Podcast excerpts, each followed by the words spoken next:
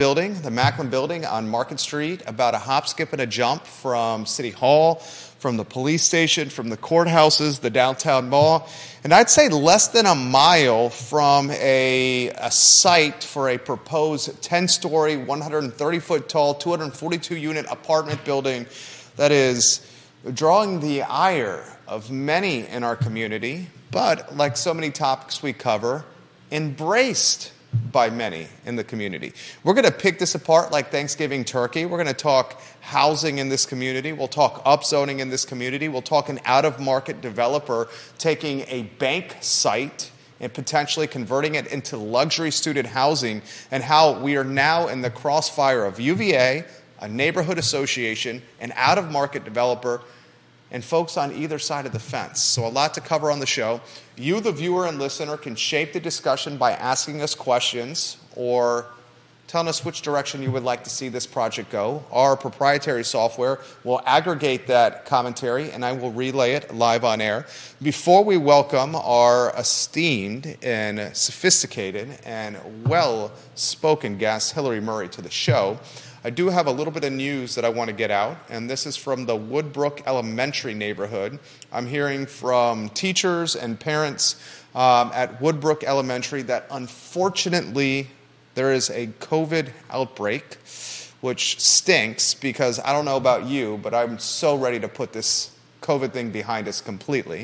Um, and this outbreak at Woodbrook Elementary, unfortunately, has eight teachers and two students Um, in kind of a precarious position with the Blue Ridge Health District. And the Blue Ridge Health District is now officially identifying this as an outbreak. And we are being told by those um, within the school that Woodbrook is now mandating all teachers to get tested because of this outbreak. Um, I wanted to relay that information to you because I thought it was important. As a father of two, um, our children are our entire world. Um, so Judah Wickhauer, why don't we go to the studio camera and then the two-shot and welcome, I think, a, a known commodity. I'm going to straight up say this. People know you in this town. Hillary Murray, she's a, a, a mom, a wife, an entrepreneur, a stakeholder, a chairwoman, Uh, well-traveled individual. I can follow you around every day and give you this kind of introduction if you'd like, Hillary. I know, uh, my hype squad. Yeah, I'm your hype squad right here. Um, for the few that don't know you, please introduce yourself to the viewers and listeners. Sure. So my name is Hillary Murray, and I am a Darden University of Virginia graduate. Um, I had gone to Penn State undergrad and moved to Charlottesville in two thousand eleven.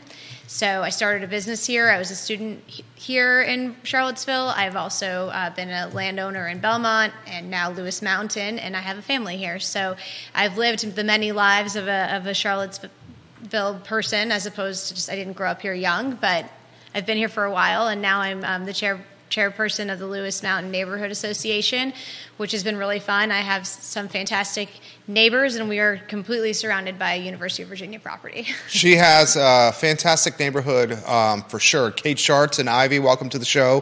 The realtor, Gary Palmer, watching the program. Kevin Yancey in Waynesboro, hello. Thank you for joining us in the program. Many people watching you.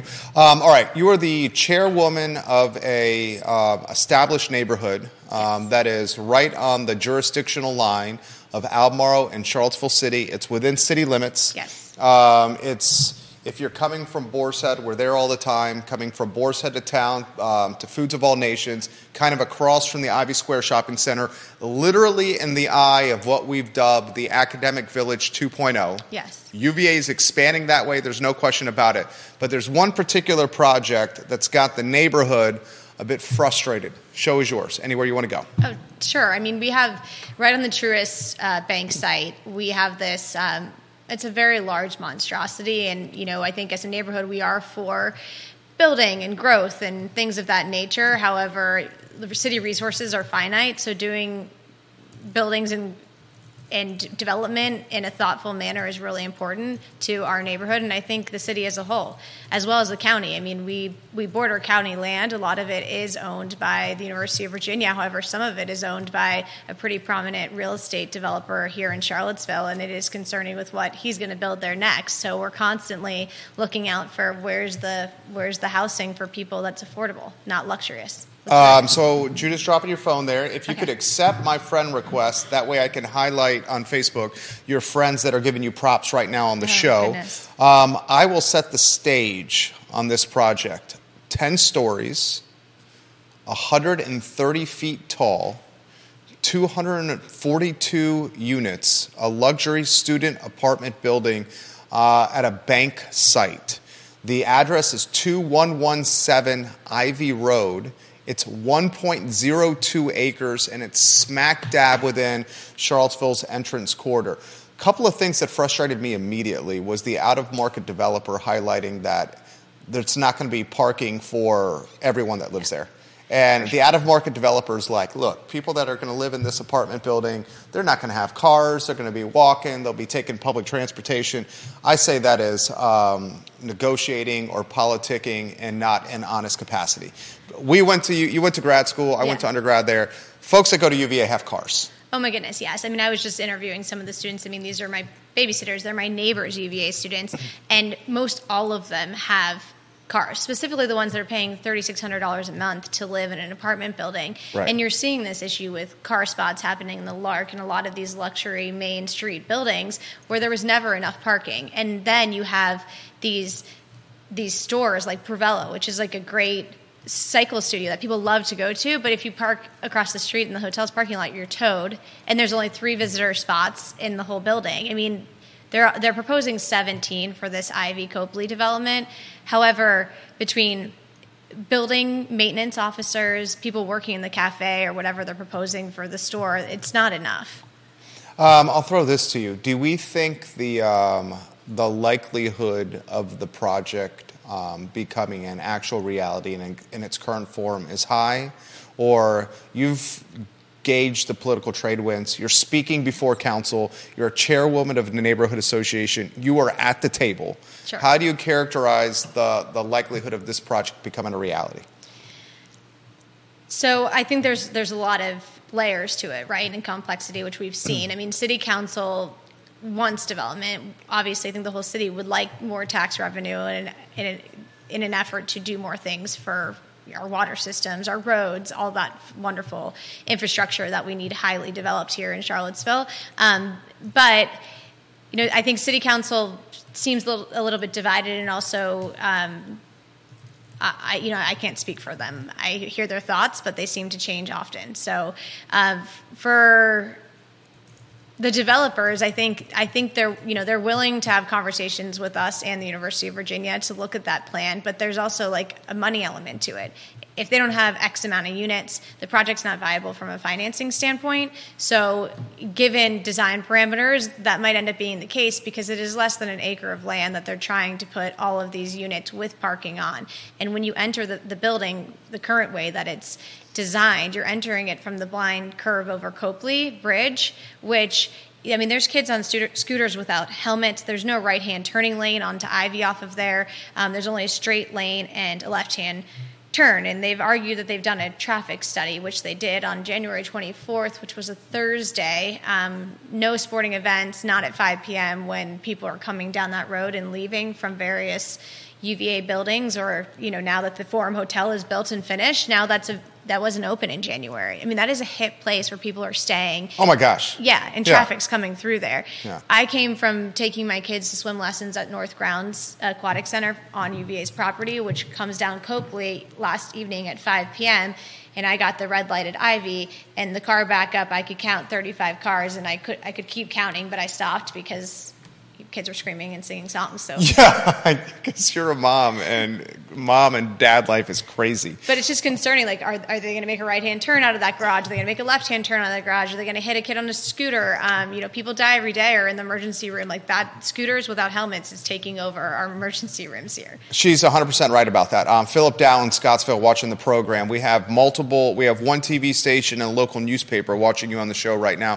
Viewers and listeners, let us know your thoughts and comments here. What do you say to the folks that are trying to paint you as a NIMBY, a not in my backyard? It seems the antithesis of what you are, because you've lived in major metro uh, markets, and I'll let you highlight which ones. Um, but I, I would bet you're yeah. getting painted by some folks in that capacity. Well, I think when anytime anybody speaks out, you're always labeled something. So you just need to take a stance and go for what you believe in. And my passion is making the lives of Charlottesville and the people I care about better. And I, I love transient students. Don't, I I appreciate the U V A community. I just worry that the this building and many of the buildings that are luxury developments are getting built for the wrong reasons instead of to support our actual community and city. Um, I'm here for for-profit. I appreciate for-profit businesses. I have a manufacturing business that creates jobs, pays taxes, all of those wonderful things that help support cities. Um, but this specific project and other ones, I just don't think are being built with the right thought and frame of work to actually add value to our community. Uh, Kate Shart's watching the program. She lives on Ivy Road. She says, if I shop at Barracks Road, Google Maps takes me exactly the way home that she is talking about. If you've driven on Ivy Road at Ivy Square Shopping Center, where Foods of All Nations is, where the tennis shop is, and the University Shopping Center, where that car wash is, where Moe's is, where Ivy Provisions is, um, to Boarshead, um, or heck, even up to that two fifty, two forty um, X, where Crozet's at, it is a cluster. Especially total cluster. Total cluster. Yeah. If you're trying to take a right out of Boarshead to come back into town, you could be waiting there for five, ten longer minutes um, with just a row of cars coming down. I would encourage anyone to try to take, come out of Bel Air gas station and go across traffic to try to come into town instead of heading west to Crozet. You are le- legitimately risking your life and playing Frogger coming out of there. And it's to your point, and I'll get out of your way. No, you're not necessarily. I, I and I will. I I'm will. Here, I'm here for it, it. It's not necessarily that we're opposed to housing, but we're we're we want to prioritize infrastructure. Yes. To accommodate said housing. Anywhere you want to go on that topic? Sure. So, I mean, I you know, before the show started, we we spoke a little bit about what can we do. I mean, I think just yeah, that that development where they're looking at Ivy and Copley to here is about it's about one point three miles maybe. So I walk downtown from Lewis Mountain. It's nice, but you know, sometimes it's freezing cold, or you have a ton of things to carry, or whatever, and you need to take your car. To drive down here today, it took me twenty minutes to go one point three miles, which is insane. And I was, you know, what we talked about is what if we put what if we put a light rail station at that stop? People can get to all the U V A sports games very easy. You can get to Foods of All Nations, all the other stores, the health centers they're putting down along Ivy, and then, you know, it could stop. It could stop right behind the hospital here. I mean, ambulances can't even make their way down Main Street anymore because of the traffic situation. So until we have infrastructure that's going to support the growth, we can't just be putting units that fit thousands of people in downtown without the plan to support how we're going to get people moved around the city. Mister D L watching on Twitter, one of our top-ranked viewers and listeners, Deep Throat is his moniker, amazing, has something for you here. Um, how has the experience of being a neighborhood association chair of a neighborhood with fairly unified view on a project, dealing with the city, changed her view in any way of the following? One, whether the city listens to its citizens. Two, the competence of neighborhood development services staff, and three, the relative juice, and he's giving you some props right here, yeah, of citizens and developers in this town. And I can do those one at a time. Why don't we start with number one, whether the city listens to its citizens? I haven't had enough experience with city council to say that they do or do not listen to their their citizens. I, I planning commission, I think, is different story. I think um, they hired someone that is a third party from out of town, and many of the times they developed plans and rezoning that didn't even fall into like what could even be rezoned. For instance, the Catholic Church that is up on Alderman, they had rezoned for apartment buildings, and it's owned by the Catholic Church. It's, it, it can't be bought right now. Like, it's university and the church property. Um, so just having developers and people from out of town that have actually never walked the street, you can't expect them to develop a thoughtful plan if they've not experienced anything in the city. So how about two, his yes. second question. Um, The competence of neighborhood development services and its staff. I haven't really worked with them either. Except okay. Through, except, except through planning. I mean, talk to planning commission. That's it. Um, and then the relative juice of citizens and developers in this town. And I'll add some context to that. You guys, you know, and this is me speaking here. Lewis Mountain's a prominent neighborhood.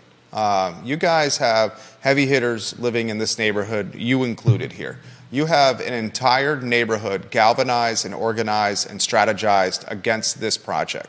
Do you feel that that um, momentum or movement is going to create tangible results? I, I would, first off, I, we are not against the development. We are against the development in its current form. So I think there's a very, we are not, we are, we are for making changes. We are for sure. a growing city. Uh-huh. We are not for... Um, a if, tower. Well, I mean, if a tower is done in a thoughtful manner where it's actually in a spot where the infrastructure supports it, then that's fine. But so it's not, I'm not an NIMBY, not in my backyard, and sure. neither is the entire neighborhood association. We're more so, is this the right way to do it when we have all these other problems that we've never addressed here in Charlottesville? And that one of those being infrastructure with, with our roads and sewer systems and city lighting. I mean, we had a donation from an individual to put lights all over the city, and the city said no to it. Um, you know, we need help here. Uh, Philip Dow says, how will this unit support electric vehicles more and more being built? We'll table that for now because I don't think we're quite yet at that stage of the development. Yeah. Three media outlets watching you, Hillary, on this talk show. Um, all right, I'll throw this to you. Okay. Brian Pinkston, at the meeting you spoke, had... First, I thought he was in an awkward position. Sure. Councilor Pinkston, who's come on the show many times, is employed by U V A. Yes, yes. He is a counselor who's casting a vote on a project that U V A is vehemently against, yeah. opposed to. Um, and he earns a paycheck from the university while earning a paycheck from the city while also pushing upzoning through. I mean, he, yeah. I, from my standpoint, Councilor Pinkston, who I have tremendous respect for, should recuse himself completely from this vote. That's just my my opinion. He mentioned something that I thought was odd, that the developer and the University of Virginia should get together and meet and talk about this project. He, and I'm paraphrasing here, but it's an accurate paraphrase, that the out-of-market developer and U V A should talk, so basically they are aligned with what this project could be. Sure. What did you make of that? Well, I mean, the thing is, we've already, the U V A has already talked with the developers. You, uh. uh, Lewis Mountain Neighborhood's talked with the developers, and, you know, we've talked with U V A. I think it's... It's not that no one's trying to work together. It's more so what is trying to get accomplished and how it's trying to get accomplished in a way that is thoughtful and meaningful. And also with the plan, what the city's plan of how to increase development is. I mean, they've said along the corridor it should only be, you know, five stories, and then you have a ten-story building being requested. Just does it's not in line with what they are saying should be the design parameters. So, I mean, it was it was it was bizarre. A little bit because, but it, it already happened. And also U V A shouldn't have to build the architectural plans for a developer unless that developer is going to pay them. U V A is a business too. Yeah, it's sure. a not-for-profit government entity of the Commonwealth of Virginia, but it's a business. And Alice Rauscher, she's awesome. She deserves time paid if she's going to put the effort into redeveloping the architectural planned who are getting paid by this rich person who owns a lot or whatever it is. It's just not, I don't think it's fair that he suggested that when it had already happened. I mean, I think, I think the neighborhood should have also been suggested with someone that they should have talked to, not just U V A. U V A is not the only neighbor there. We are also a neighbor, and so is everyone here that drives down Ivy Road. Alice Rauscher, who, who Hillary references, is the architect for U V A. She also spoke at council meeting, and it got a little snippy between the out-of-market developer and Miz Rauscher, who I have tremendous respect for. She's come on this program in the past. Um, if this project does not move forward in its full or in its proposed capacity, yes. and I'll reiterate what the proposal is, uh, ten stories, one hundred thirty feet, two hundred forty-two apartments. The developers basically indicated we're not going to be able to make it work here because we need this amount of apartments to justify the cost of construction. Sure. So the, ye- the Yes in My Backyard faction yeah. um, or the urbanist nonprofit Livable Charlottesville has indicated that the University of Virginia is, and on the record, they've said, that the University of Virginia is trying to kibosh this project so they can then, in a later inning or a later stage, go and buy this one point oh nine acres, one point oh two acres for their own development purposes. I thought it was only point nine six, but I must be wrong. We'll call it, we'll, we'll call it an acre. Um, you know, all is fair in love and war, right? The U V A is is... can literally buy the whole city if they would like to. Um, and they have one of the largest endowments of any university. Um, so Do you think that's what they're doing? No, I don't no. think. I okay. honestly, like, I, I don't think, you know, ideally, they obviously, they would probably love to have that property. It sits between all the other properties they own alive, along Ivy Corridor.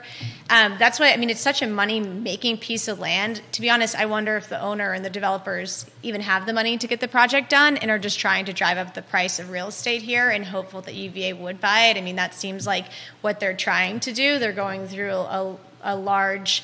Um, circus to get there, but that seems where it's going. Uh, I don't know if U V A would buy it. I mean, I've proposed that as well on the show. I've heard others propose this, and I'll break down what she just said yeah. there.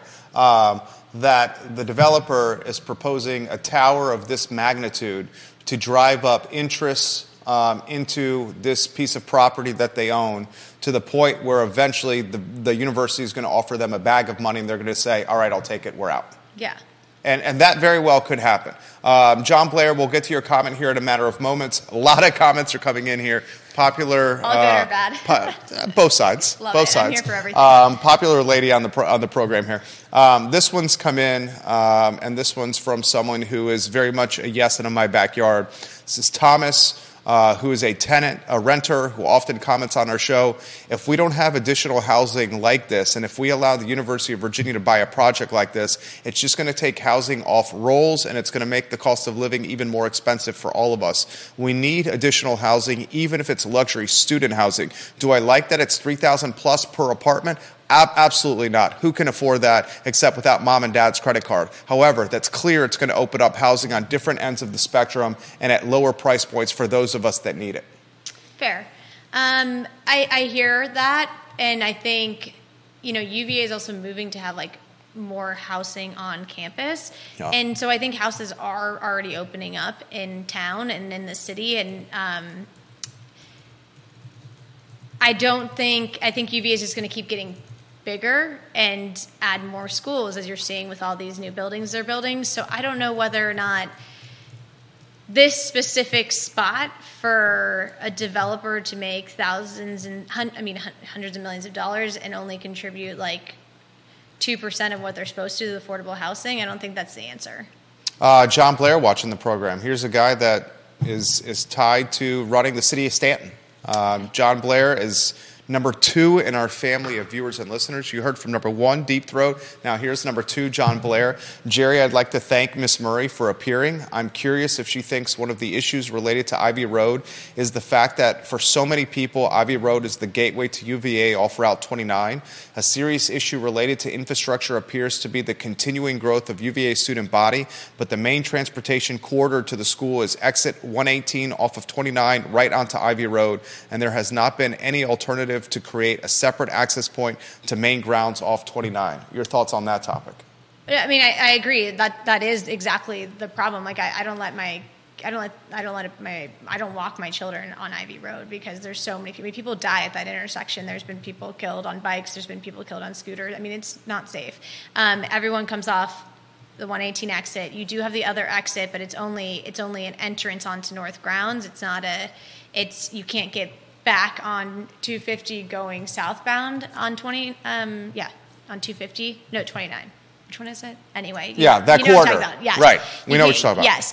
Um, I just don't know where they would put an entrance. I mean, right now you have it by where the Manning building is going to go. What is that place called? Fontaine Park? Yeah, Fontaine Research Park. I mean, you can take that, but then you're on J P A and there's all those houses, but the road is much bigger there where you could do two-way there as well, but no one comes in that way. Everyone goes one eighteen because that's what it's marked on the highway. Uh, this is uh, on the other side um, of the uh, fence from your perspective. It's from Jennifer, who watches the program quite often. She says, I'm curious, and she's a yes in my backyard mentality. She says, I'm curious of your guests' um, opinion and the neighborhood's perspective on the proposed upzoning. I would imagine they are very much opposed to it, but please ask your guest, Jerry, this question. Well, I think some of the upzoning calls for um, like five, you know, five floors high, um, five units to a parcel in our neighborhood, mm-hmm. and some of it's calling for, like, I can make my houses, like, in the dead center of the neighborhood, so it could technically be, like, a vape shop if I wanted it to be.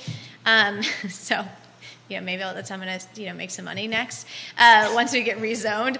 But, you know, this that was is- Deep Throat and uh, Deep Throat and, and some of his uh, colleagues that put that visual rendering together that yeah. circulated around the interwebs. Yes. We, but I mean, like, so, you know, I think there are already people that have, there are definitely a lot of people in our neighborhood that are not, don't live here. They just own the property to hold on to it in hopes that it's going to get upzoned. And, you know, change is, that is going to happen. It's inevitable. I don't think our, you know, I can't speak for the whole neighborhood, whether or not they're upset. There are some people who, you know, are in their sixties, seventies, and eighties and have retired and are living in our neighborhood, have been living there for fifty years, and their taxes have gone up thirty, fifty percent. Every, you know, specifically over the past three years, you get luxury student housing. People can't afford to live in the city of Charlottesville anymore because of how big their tax bill and how valuable their land is. You know, so there's a good thing, but the supply and the economics are getting a little bit crazy. And so, you know, some people who have chosen to retire in that neighborhood are going to have a five foot story, I mean, a five floor story building in their backyard instead of a tree. And, you know, that's part of a growing city. Um, so there are some people that are obviously upset about that. I can't speak about it right now. That's not happening this moment. So we're just attacking one thing at a time. I want to highlight Curtis Shaver watching the program, friend of the program, former chef at Peloton Station. Aaron King over at Feast. Hello. Thank you for watching. Andre Xavier, the travel entrepreneur. Welcome to the show. Jeffrey Fogel, activist attorney. Neil Williamson, president, Free Enterprise Forum. Thank you kindly for joining us on the show. Kevin Higgins and Greenwood, thank you for joining us, just to name a few. Um, here's an interesting comment. Um, and, and with something like this, you're going to get both sides. I can't wait. Uh, it's from Kelsey. She says, the Lewis Mountain neighborhood, those who purchased in the Lewis Mountain neighborhood, bought next to a corridor that was prime for commercial development. Did they not see this coming when they purchased their homes? I think a lot of people that have, most people who actually own homes have owned them for a lot of years. I mean, like there's there's the a family up the street, they're ninety years old, and they have lived there since like nineteen fifty. So uh, do you foresee that? Not everyone does, and everybody's lived in Manhattan. Uh, some people have lived. You have. I have. I've lived yeah. in Boston. I lived in Manhattan. I've lived in Los Angeles. I lived in Philadelphia. Like I've seen how these things can play out. And um, so, you know, I'm thoughtful. Did I buy my house with the notion that I am in a potential spot that can be upzoned? Yes, I did. When I bought my house in Belmont, it was right on Hinton Avenue across from the tire store. I own those three lots. They built a one point five million dollars house on one of my lots. Like, I bought because I loved Belmont, and I knew that that was changing, and it was the right place to buy. You know, I think there's different reasons people buy real estate. It's also one of the neighborhoods you can walk to everything. So if you're a professor at U V A, um, you're, you know, working at the hospital, you can live and you can live and walk to work, which is great. And- um, how about this question? Neil Williamson first. We'll get to his comment. President, Free Enterprise Forum. He says, uh, for to clarify with Hillary, the buy right vape shop option in residential zones has been removed or pulled from the proposal. Okay. Um, so he has that for us. Thank um, you. Thank you, absolutely, Neil Williamson. We love your website, the Free Enterprise Forum, and we encourage all the viewers and listeners to support his nonprofit.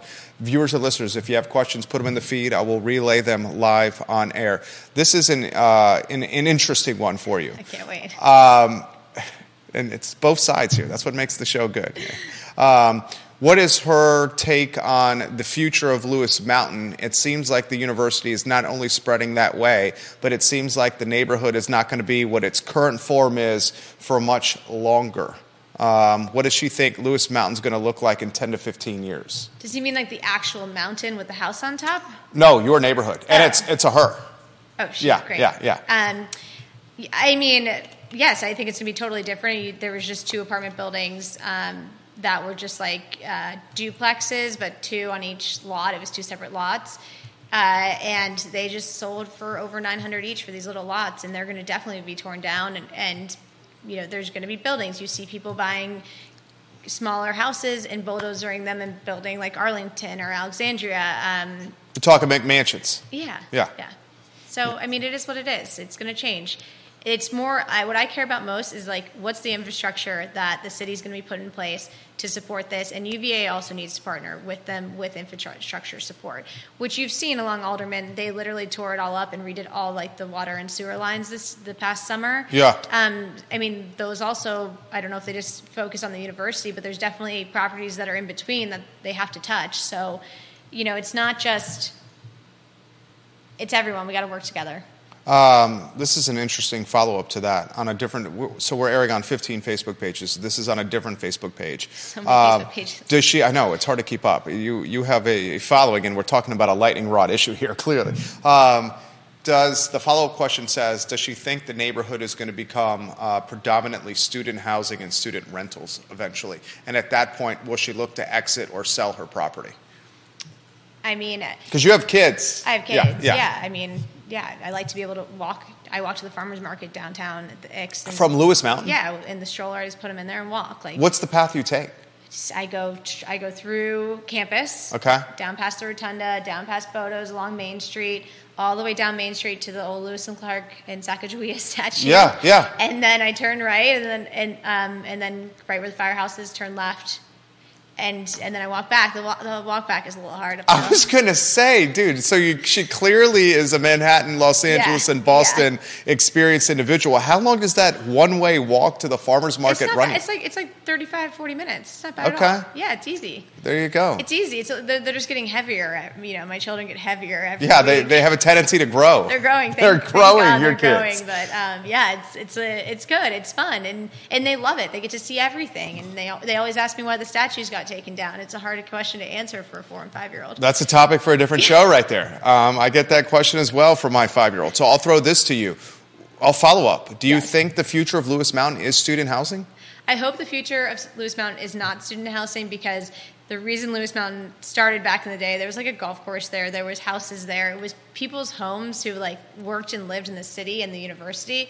Um, and right now it is a really wonderful mix of um, a lot of people have like efficiencies. Like in Belmont, I had an efficiency that I rented out to a woman who worked, and it was an affordable housing option. And so like, you know, there's a person who lives behind me who's a professor at the university, and he has a basement unit that he could rent out and rent out to, to at a price that is not thirty-seven hundred dollars. So like we, what we've asked for is more zoning that allows for people to have these auxiliary units that are allowed to be rented out um, for the year, not just Airbnb, because we do have a pretty big Airbnb, not problem, but situation. And I think we have a problem. Okay. I'll, I'll straight up say it. I think we have an Airbnb problem, and I don't think the city has the capacity or the manpower, the human capital to police the the Airbnbs that are going, I mean, technically against the law. I mean, the law indicates that you have to live in the house for one hundred eighty days. Yeah. Um, and there's, and I'm I'm not trying to throw shade or rat anybody out, but there's a handful of folks that own a number of Airbnbs in the area, and they can't just possibly live in a house one hundred eighty days times five or six iterations. Yeah. It's just, it's, yeah. and, and it's breaking the law, but the city cannot police it because the capital is not there, human, to police it. Rob Neal, welcome to the show. Catherine Lochner, welcome to the show. A lot of people watching you right here. Um, this is an interesting conversation or an interesting uh, question for you. Has she sold her properties in Belmont? And if she did sell her properties in Belmont, does she realize that she made a killing because of that upzoning potential that allowed her to sell for top dollar? So I, I bought my properties in Belmont in two thousand thirteen, okay, and I sold them in fifteen, uh, okay. seventeen. So I was there okay. for what, like five years, not even. Okay. I had moved. I had a factory in Woolen Mills, and I moved my factory from, which was Albemarle County, but I moved it from Woolen Mills to Philadelphia because I could have twelve times the capacity. Okay. Getting produce down to Charlottesville was like twenty dollars extra per case just because of our location. Um, long story short, I sold it when I moved to Philadelphia. So, I mean, did I make what I could have made if I held on to it a little longer? No. Did I make money from in five years? Yes.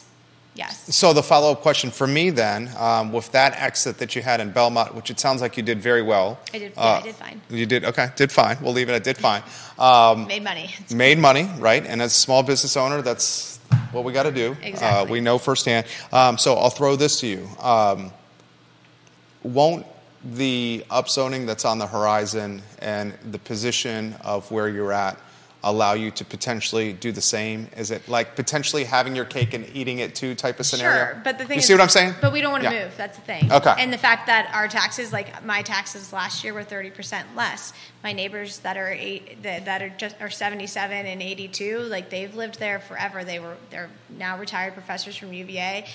Their taxes are going up. Fifth, theirs went up fifty percent, right? They bought their house so long ago. This is where they want to stay. This is their home.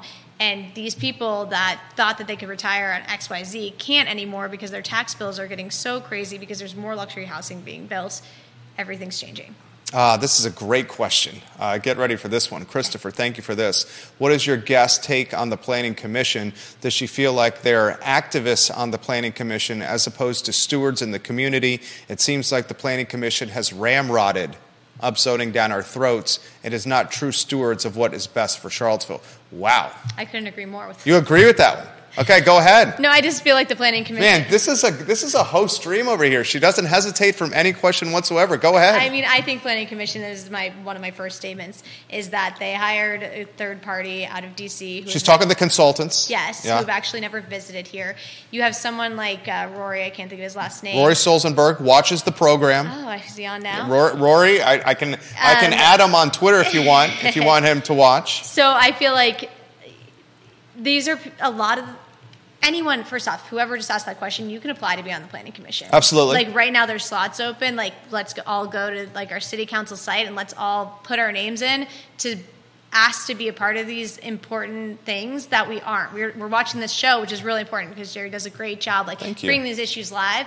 But like instead of just sitting on your computer watching us, like go and apply for these positions and like get out there and make a change. It's really disheartening. Uh, there's some great people in Planning Commission, but there are some people that are not, have not been outside of Charlottesville. And you've got to explore other cities. You've got to see what they've done, done right, done wrong. Um, and like I said, this is a finite resource here. With U V A owning the majority of it, we got to do it right. We can't. We don't have any room for error. We can't screw up. Bill McChesney on McIntyre Road. We've dubbed him the mayor of McIntyre on the talk show. He says the consultants used a template to make their presentations. They had no sense of time and place when it came to Charlottesville, Virginia, echoing what you said. How about a follow-up on, and I'm seeing this from multiple people, the activists on commission. Yep. Your take on that, and if you can uh, unpack that a bit more. Um, I mean, I, I think that they are. S- I'm a I'm a business person. I look at everything as like a whole, economically. Okay. Because every decision you make, uh-huh. catalysts to a different sure. to something else. Yeah. Um. So, I think a lot of times. And, you know, it's changed. People's opinions have changed. Their viewpoints, they've been more willing to listen. Um, you know, some of them have said, have said really awful things about our neighborhood associations because we've requested. Some of them have labeled folks not only in your neighborhood, but in other prominent neighborhoods as racist. Yes. You've heard that. I have. Yeah. Um, and I think, I think teach their own, but if you're in a position where you've been chosen to be on a planning commission, you shouldn't go throwing around names of people. You should handle yourself with more decorum and respect for others. So that's uh, that's in reference to Mister Stolzenberg there? No, I'm just saying. I just okay. think that's how you should, you know, I think anyone in any position, okay. hypothetically. And well, I, he I, did do that. Yes, I know. Yeah. So I'm yeah. just saying with respect. Okay. And but you're in a position of power. You are literally having the ability to, like, you, you should be doing your job with, like, the utmost integrity because city council is relying on you to, like, present them with something that is legitimately going to change the way we live. And you get, you know, we get one shot every, what, how many years? But, like, once you start doing it, you're kind of going down a rabbit hole that can't you can't get yourself out of. Why do you think the um, what the Planning Commission proposed to council is being walked back in some capacity by council? Because council is is doing a good job listening to everybody that is is saying, you know, hey, let's also look at this. Yeah. I didn't think of that. At, I, I don't. I mean, I don't know enough of what the, why they're walking back, but I think they they have. I know that a lot of my neighbors have written them, and they have answered their emails, which is nice. Uh, Mayor Snook, who watches the program routinely, is one that certainly very much fits that mold. I was watching earlier, and I always invite any of the councilors or supervisors that are watching to offer comments on the show. Um, I'll throw this to you. What is the uh, what is the role of Albemarle, do you think, and the University of Virginia when it comes to housing? Albemarle's got five percent of its entire county allocated for development. And we've had multiple supervisors, McKeel, Price, and Galloway come on this show and say, we're not going to expand the five percent until the developmental area is at full capacity. And we also know the University of Virginia is is the largest property owner in Charlottesville and Albemarle, and they're not paying taxes because it's put in a nonprofit, which just raises the burden on all of us as property one hundred percent owners and homeowners, commercial building owners. What is the role of Albemarle and U V A? Well, I, I mean, I think with U V A, like, them not paying taxes is like a, is a is a huge luxury that should not be a handout forever. And I mean, that, that's more of like a Richmond Governor Youngkin. We need to get him here on this talk show and be like, what can we do? At least like an infrastructure pot, right? They don't need to be paying for everything. They they have their own police force. They have a lot of things that do contribute. They do they do pave a lot of roads. They do make sidewalks and bike lanes, and like, there are things that U V A contributes to the community. Well, there are our entire economy. Yeah, exactly, yeah. exactly. And so, the, yeah. and, and guess what? People that work for U V A pay taxes. Right, right. They pay income tax. Yeah. So at the end of the day, like, the city is not just like, they just don't pay real estate tax, right? So what is a different way we could tax all these transient students coming in? Um, you know, all of these Airbnb people. Like, there's a lot of ways we can we can get tax revenue from U V A in addition to just like they're not paying property tax. I think it's a pretty poor argument. U V A is a good partner. Um, they're always willing to have a conversation, and that to me means they're a good neighbor. Uh, when you have the development company, they did one thing at the church.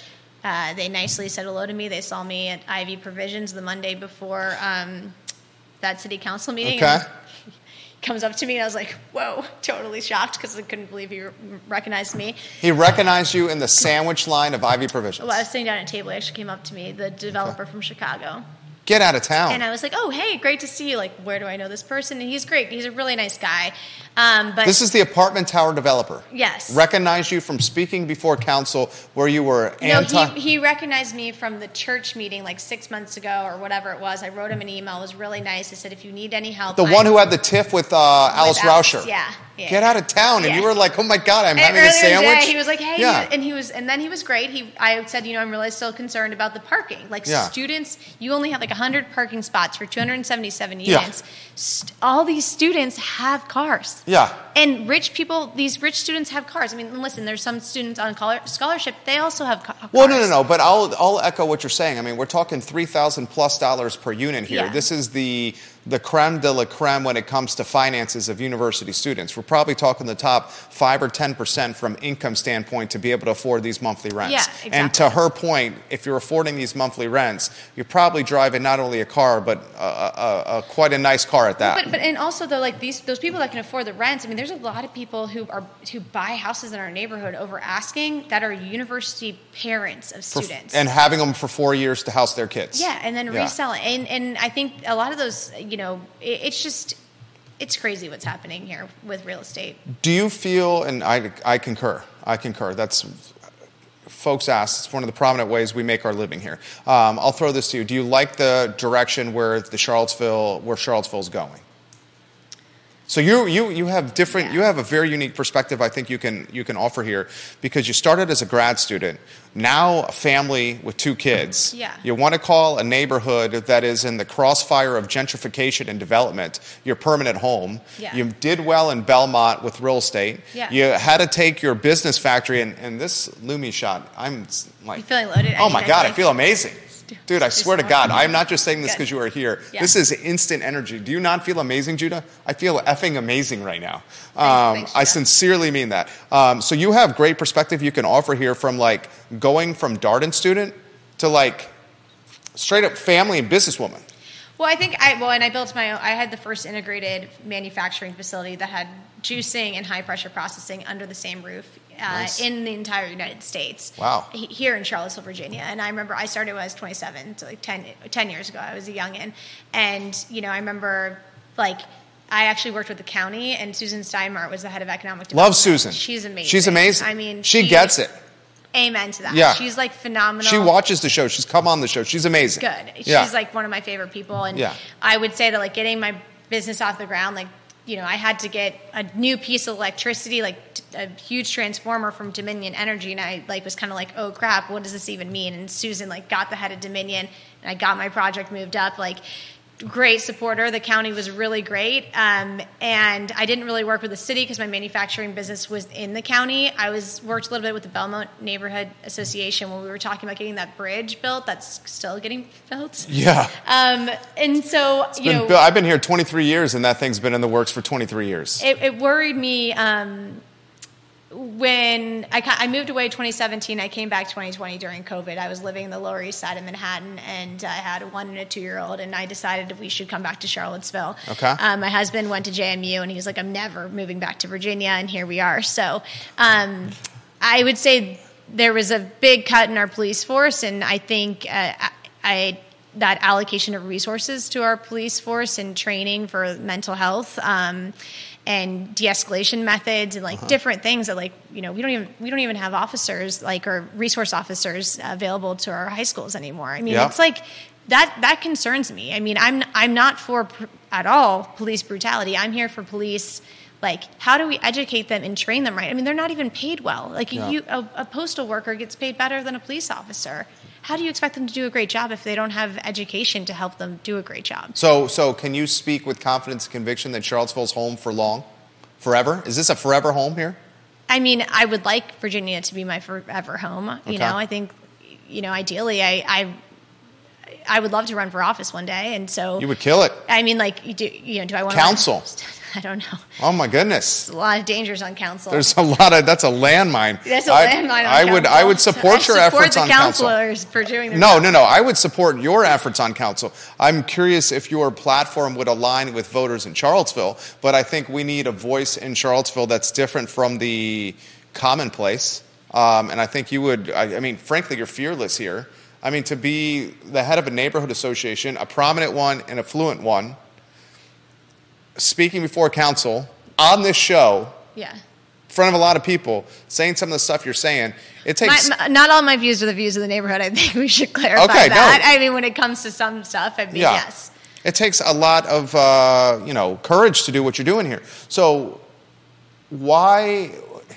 We talked about Charlottesville. How about Charlottesville from a small business standpoint and a growing a business standpoint? So I, not, you got a lot to say on this. Yeah, actually. I mean, a lot. Yeah. I think Charlottesville was, is not is not a great place for small business, and Albemarle County turned away a lot of a lot of stuff that would have been great for small business. Unpack um, that. What does that mean? I mean, it's just so involved. I'm very far removed from it now. I've my factory is in, in Philadelphia and now New Haven, Connecticut, and um, and that's for a lot of reasons. So I think. I think, honestly, U V A helps make Charlottesville a great place to live because of it brings more culture in here. It bring, you know, the Paramount Theater does a great job bringing shows and culture. So does the Jefferson. I mean, like, we get a lot of good talent and shows that come through here. Um, we we lack, yeah, there's, there's, I don't know. I don't know how to explain it. Well, I, John Blair says the city needs to salute entrepreneurs like Miss Murray. She's the type of person that makes Charlottesville special. I concur. I think Charlottesville, I've been here twenty-three years. Um, I went from a first year at the University of Virginia where I was only interested in getting after it and having a good time to now. Uh, are, we, are we going to Virginian after this? I totally would. I totally would. To now, two kids, a wife, team members, and a hell of a lot of responsibilities. And I think in the twenty-three years of being here, I've seen the city have changes that aren't necessarily for the best. Yeah. Um, I'm seeing an, uh, a transient population that's come to Charlottesville that is very much not committed to Charlottesville long term. They just see headlines that, you know, wine enthusiasts, number one yeah. wine region in the world, or like best place to retire, happiest place, best place for music, best place for restaurants. And it's like a lot of folks that potentially do not have the the past term or the long-term best interests of the community. I also have found it to be like, you know, Judah's mentioned this many times, the cost of living is is displacing oh, team members yeah. that businesses need yeah. to grow. And food and beverage can speak to this uh, particular. They're having a hard time hiring within the community, and that's why a lot of these businesses are closing. So I'll, I'll, I'll wind down the interview by saying this for you. If you could make some changes to upzoning and the zoning code and development in the city, what would they be specifically? It would be... It would be putting all the upzoning on hold and focusing on infrastructure and transportation needs okay. uh, ahead of... I one hundred percent agree with that. Yeah. Keep going on that one. I mean, that, that would literally, like, I don't think we can talk about anything until we figure out how we are going to get water to everybody, how we're going to get everybody across the city, how we're going to get people to their jobs. Like, when my manufacturing facility was in Belmont, uh, in Woolen Mills, I had employees that lived um, in, there, there's a trailer park development there. They walk, they walked to work, or I'd pick them up to work. Uh-huh. It was easy. Like, they, or in Woolen Mills in general, everyone that I employed could walk to work. Um, which was really important. And then they tried to rezone that to not be manufacturing anymore. And I was like, this is crazy. Like, this is a place that people can come and walk to work. Um, and I think in downtown, you're, you're, you know, they're trying to rezone some of the downtown places that are manufacturing right now to something different so they can build housing on it. And mm-hmm. I just am like, let's think of ways we can create more jobs that are not just fancy jobs behind a desk. There it is. I thousand percent concur with that statement. Um, I thought you were fantastic. Okay, thanks. Yeah, anything else you want to add? Well, I was just going to say, like, a moment of silence for Will Ritchie. Cause, oh, man. Yeah, because you were talking about restaurants, and, like, he's a really good supporter and entrepreneur and, like, someone that, I, you know, the community respected, and, you know, it was a really sad day. Um, and we offered um, our thoughts on the passing of Wilson Ritchie on yesterday's show. Um, I would encourage all the viewers and listeners to check out the show yesterday. Um, I was very much uh, profoundly moved um, by his passing, and I concur uh, with Hil- Hillary that his impact will radiate and his legacy will be lasting in this community. Um, I want to thank you for your time. Thank you. Absolutely. Love you, mean it. Yep, same. Cheers. Love you, mean it. That's what Lumi is right here. Love Charlottesville, mean it. Same. I mean, one of our businesses, I Love Seaville. Judah Wickhauer, um, thank you for being the man behind the camera. That's the Wednesday edition of the I Love Seaville show. Um, our show today, Manana, which spotlights the Hispanic community, is tomorrow at ten fifteen a.m. I Love Seville show returns at twelve thirty tomorrow. Kyle Miller, who highlights small businesses, at two fifteen tomorrow. And we are in the works of launching a brand new talk show on the I Love Seville network as it expands on a month-to-month basis, guys. Thank you kindly for joining us. So long, everybody, and take care. It was excellent. He's going to let us know when the mics and cameras are off. They'll be off shortly.